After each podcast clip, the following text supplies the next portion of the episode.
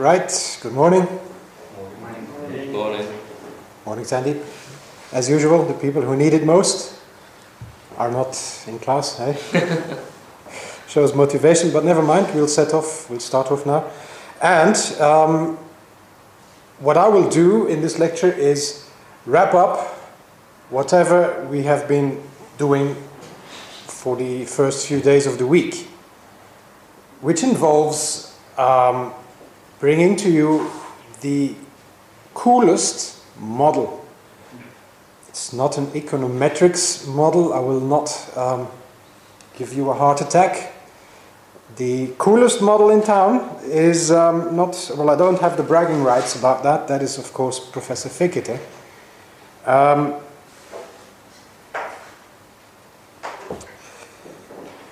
I'm just drawing the picture to the text that uh, the professor has made. And it struck, to, it struck to me that is indeed one of the finest models of disequilibrium I have ever seen, without one single note of derivations, to the chagrin of um, a lot of mathematicians. So, all the atoms we have covered uh, in the past few days here, uh, those were necessary to arrive actually at the comprehension of this uh, model. And it is also necessary, I think, if you um, allow me to deviate a little bit from the lecture notes, I think it is necessary to sum it all up. The reflexes that one, as an economist, an Austrian economist, should have are reflexes that are normal to, for instance, a mathematician. A mathematician has a reflex when he sees prices. Prices are in, in themselves meaningless, and the professor has written um, in many cases, uh, at least two or three that I know of, of a lattice. Now, a lattice is, you know, you find them in front of every um, window in, in, in uh, on the rural side. But a lattice is a mathematical instrument. It's a reflex that one thinks of in combining a few sets. Now, I'm not a mathematician, I'm just explaining this in layman's words. Mm-hmm. And that lattice will give, in fact, objectivity to commodities and values, it's necessary to combine in a set those goods and services that you want to attach a price to through indirect exchange with another commodity of a constant fineness and variable weight, of course. Now, that kind of reflex is also induced with other uh, professions. The lawyer, for instance, has no problem in thinking about present goods and future goods. I think personally, I'm not explaining here the position of the, uh, the official position of the new Austrian school. This is just my personal um, observation. When Mises talks about prices or about future goods and present goods, I think he got that idea from his school. And in his time, I think he went, in fact, to law school to get an economic or a political economy education. Odd, you would say. Well, in fact, the law school at that time was the faculty of economics. It later on uh, split. I may, I may be wrong. I didn't do much research on this. Now, what is the reflex of, of a lawyer? Well, to, to any lawyer, really, a present good is a tangible good. It's here and now. Gold coin, obviously, is a tangible good. And there are several degrees of ownership. Of course, ownership. I mean, what are. So, there are so many court cases about ownership that it has been developed over hundreds, if not thousands, of years what is ownership.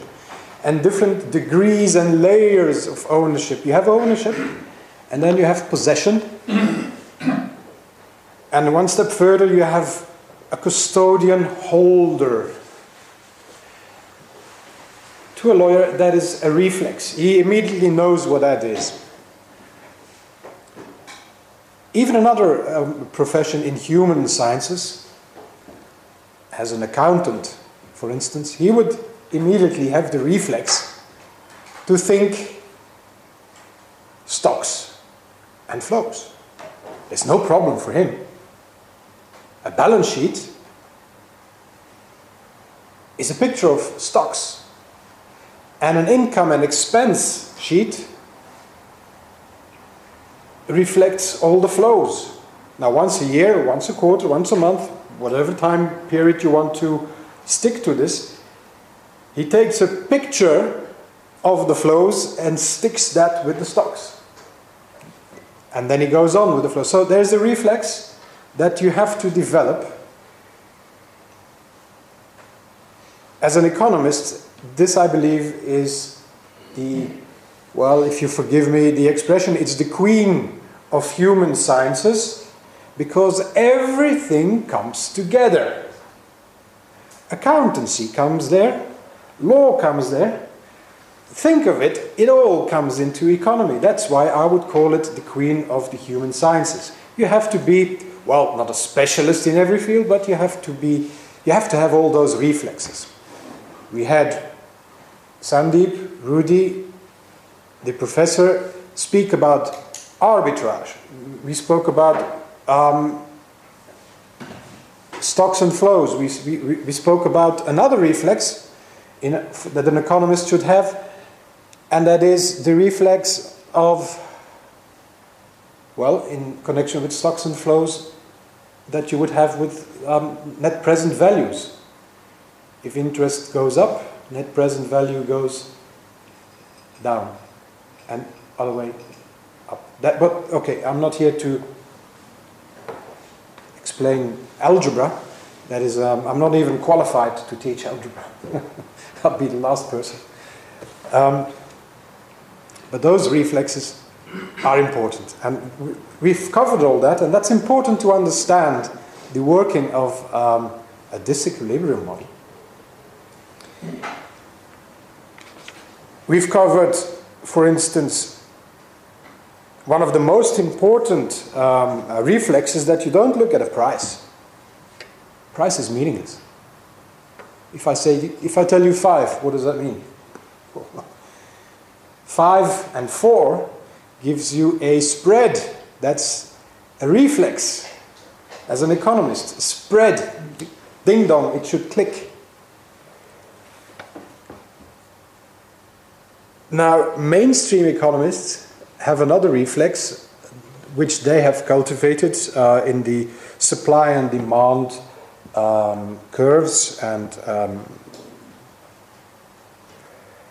it's it's it's a, a, mystery to me.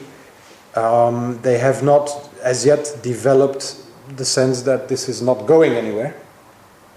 But in, it, it is um, a, a, reflex they have developed. The Austrian school um, has other reflexes. What is, well, spreads are the guiding star because, I mean, you can have a spread, but you're not trying to run a loss. Buying at 5 and selling at 4, obviously. Human action is purposeful. That's the definition of human action. Well, you can run on purpose an airplane into the ground, yes. You can run on purpose an air, um, your business um, in, into receivership, obviously. But I mean, we're talking about a normal case. One of the most important tools, I think, is arbitrage. And we've covered that. I think Rudy, was it Rudy that covered horizontal, or was it Keith? Uh, yes, it was Keith. Horizontal and vertical arbitrage, that has been explained. Uh, there is also bid-ask arbitrage, and I think that may have been underestimated a little bit because that comes in into the yield curve. And it is, an, it is something that not, not many people would immediately grasp.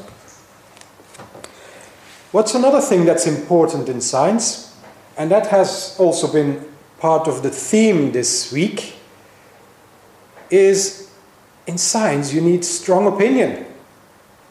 Now we've seen that, haven't we? It has come up this week regularly, if not daily. But think about it strong opinion is what you need in, in science. Uh, I mean, what if Mises didn't have strong opinion? We would not be sitting here. If Mises had a, a weak opinion, you know, we, we would be not, well, we would not even have the advantage of reading his book. Even better, what if Carl Menger didn't have a strong opinion?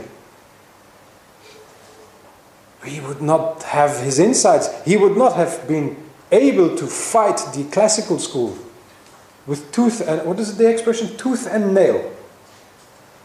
So strong opinion, sometimes expressed on television, in books, in writings, is necessary.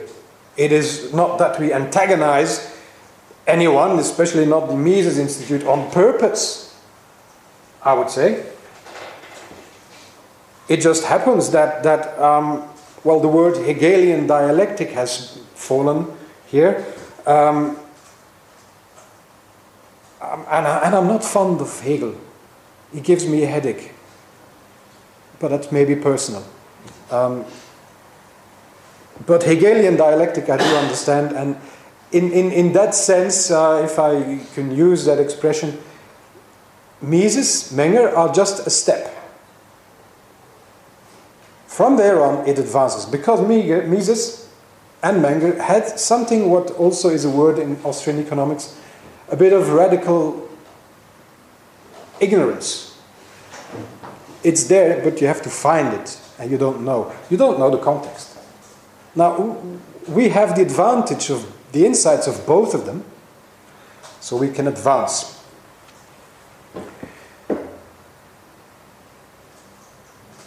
And it is here that we have to depart, in fact, from Mises,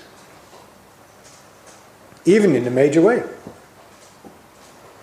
Some will think tough, but okay, I don't think tough. It's normal. I think, um, well, we can't speak for Mises, he's not here, but I think a normal person would find it strange if you stick to old dogmas.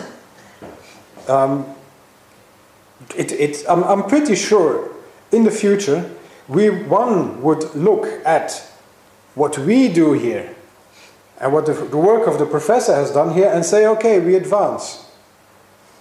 We advance from the professor, Professor Fekete's work.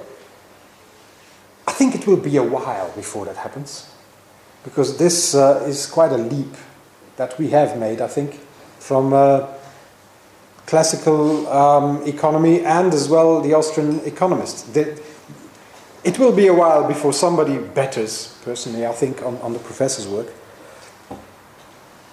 I'm not saying this because you're here.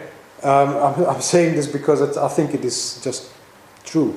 Um, and we all know that, um, well, maybe we are smart enough to better the work, and, and we, nobody would have a problem with that. In your notes on this lecture, one would find that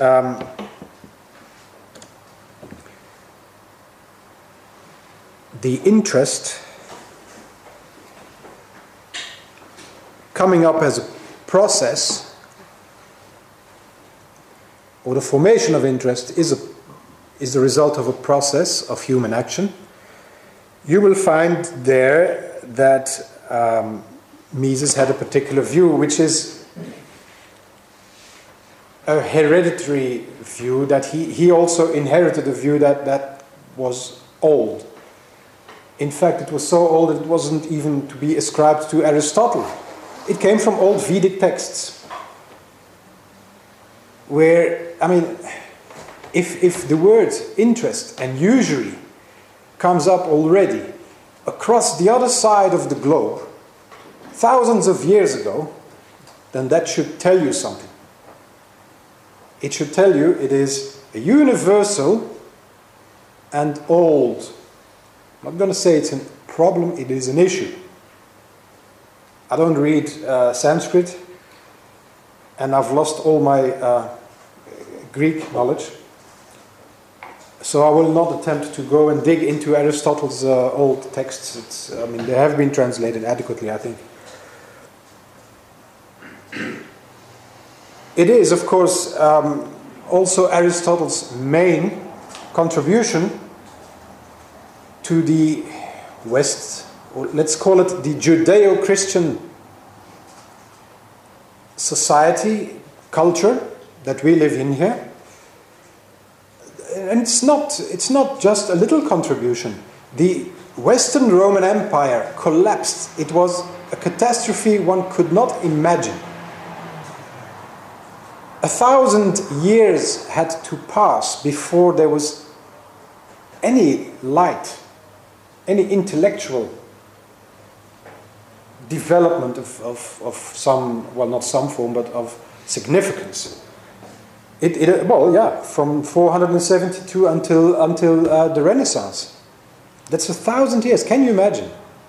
In the meantime, in those thousand years, and after 472, the, I mean, we have um, our Lebanese professor in the room, but you can check with him. I'm not making this up. Whilst the people here were still fighting with knives and pitchforks after the collapse of the Roman Empire about who is the king. Islamist culture was making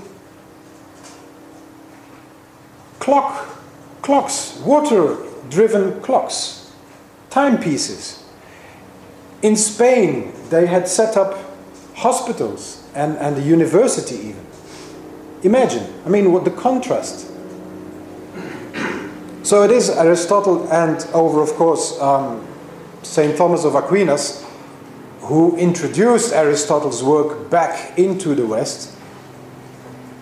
Luckily, he did. We wouldn't be here without him, at least not in this form.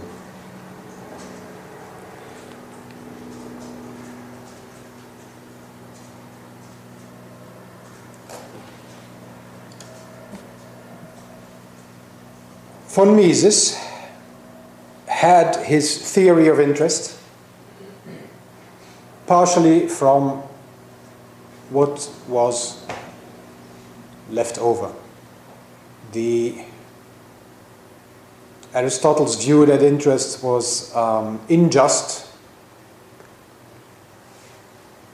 is, is should be. I mean, it's it's not just black and white. Aristotle's view said, well, okay, gold does not beget gold, cattle does. Therefore, anything that you ask more is is is over the top, is unjust. It shows that it is a justice problem, not necessarily an economic problem because he also did recognize a few cases where it was. And even the Arab world, here's an interesting other fact the Arab world knows usury under the name of riba. And the Hebrew or the Jewish culture knows that as ribit. In Arab culture, riba does not apply to bills. Now that should tell you something. Why doesn't it apply to bills? Well, that's, that's commerce, not interest. Yet the mechanism behind it is the same. It should tell us two things. One, that bills were used in the Middle East. So it's not a local affair from the southern French markets or the Italian markets. Bills are an instrument of international trade. And why doesn't riba of you or usury come up there? Well, maybe that's a cultural thing. Maybe that's only because the people that are, and, and this is this is well more for somebody who's a cultural anthropologist. He could, or she, could an, could answer that better than I could. Um, but I think if I look at the Jewish uh, communities, they did not charge interest amongst themselves. That was a sin. But against others, that's fine. Therefore, this international trade was exempted. That is my take on it.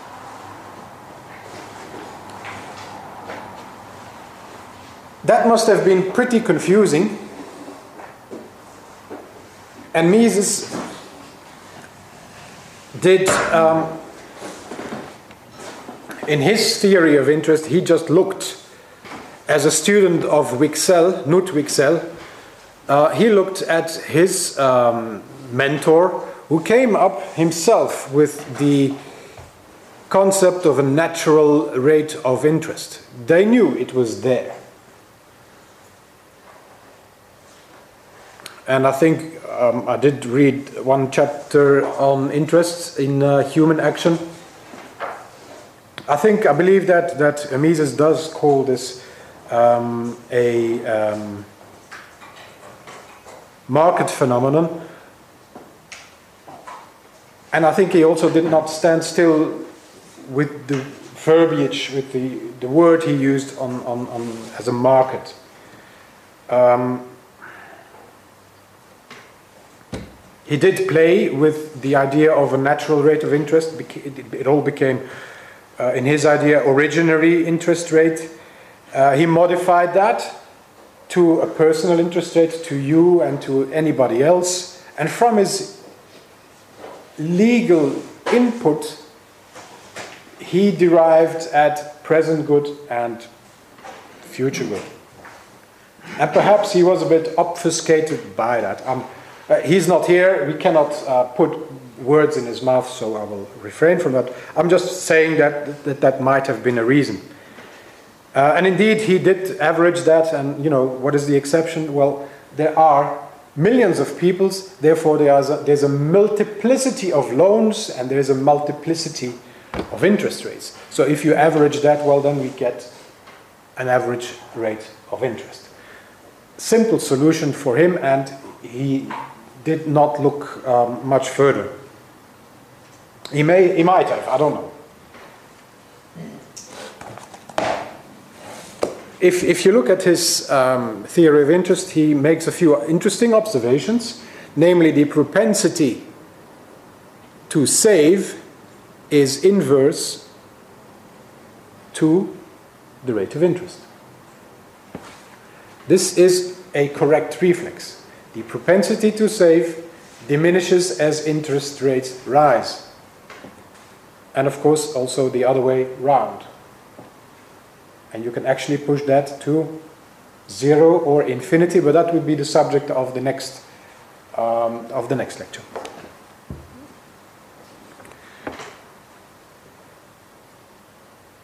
It's also interesting that if I have to conclude on, on, on Mises' um, points of view, that there is no differentiation between short term and long term. The short term, we would say, fine, those rates are bill rates. And we know that they are related to consumption.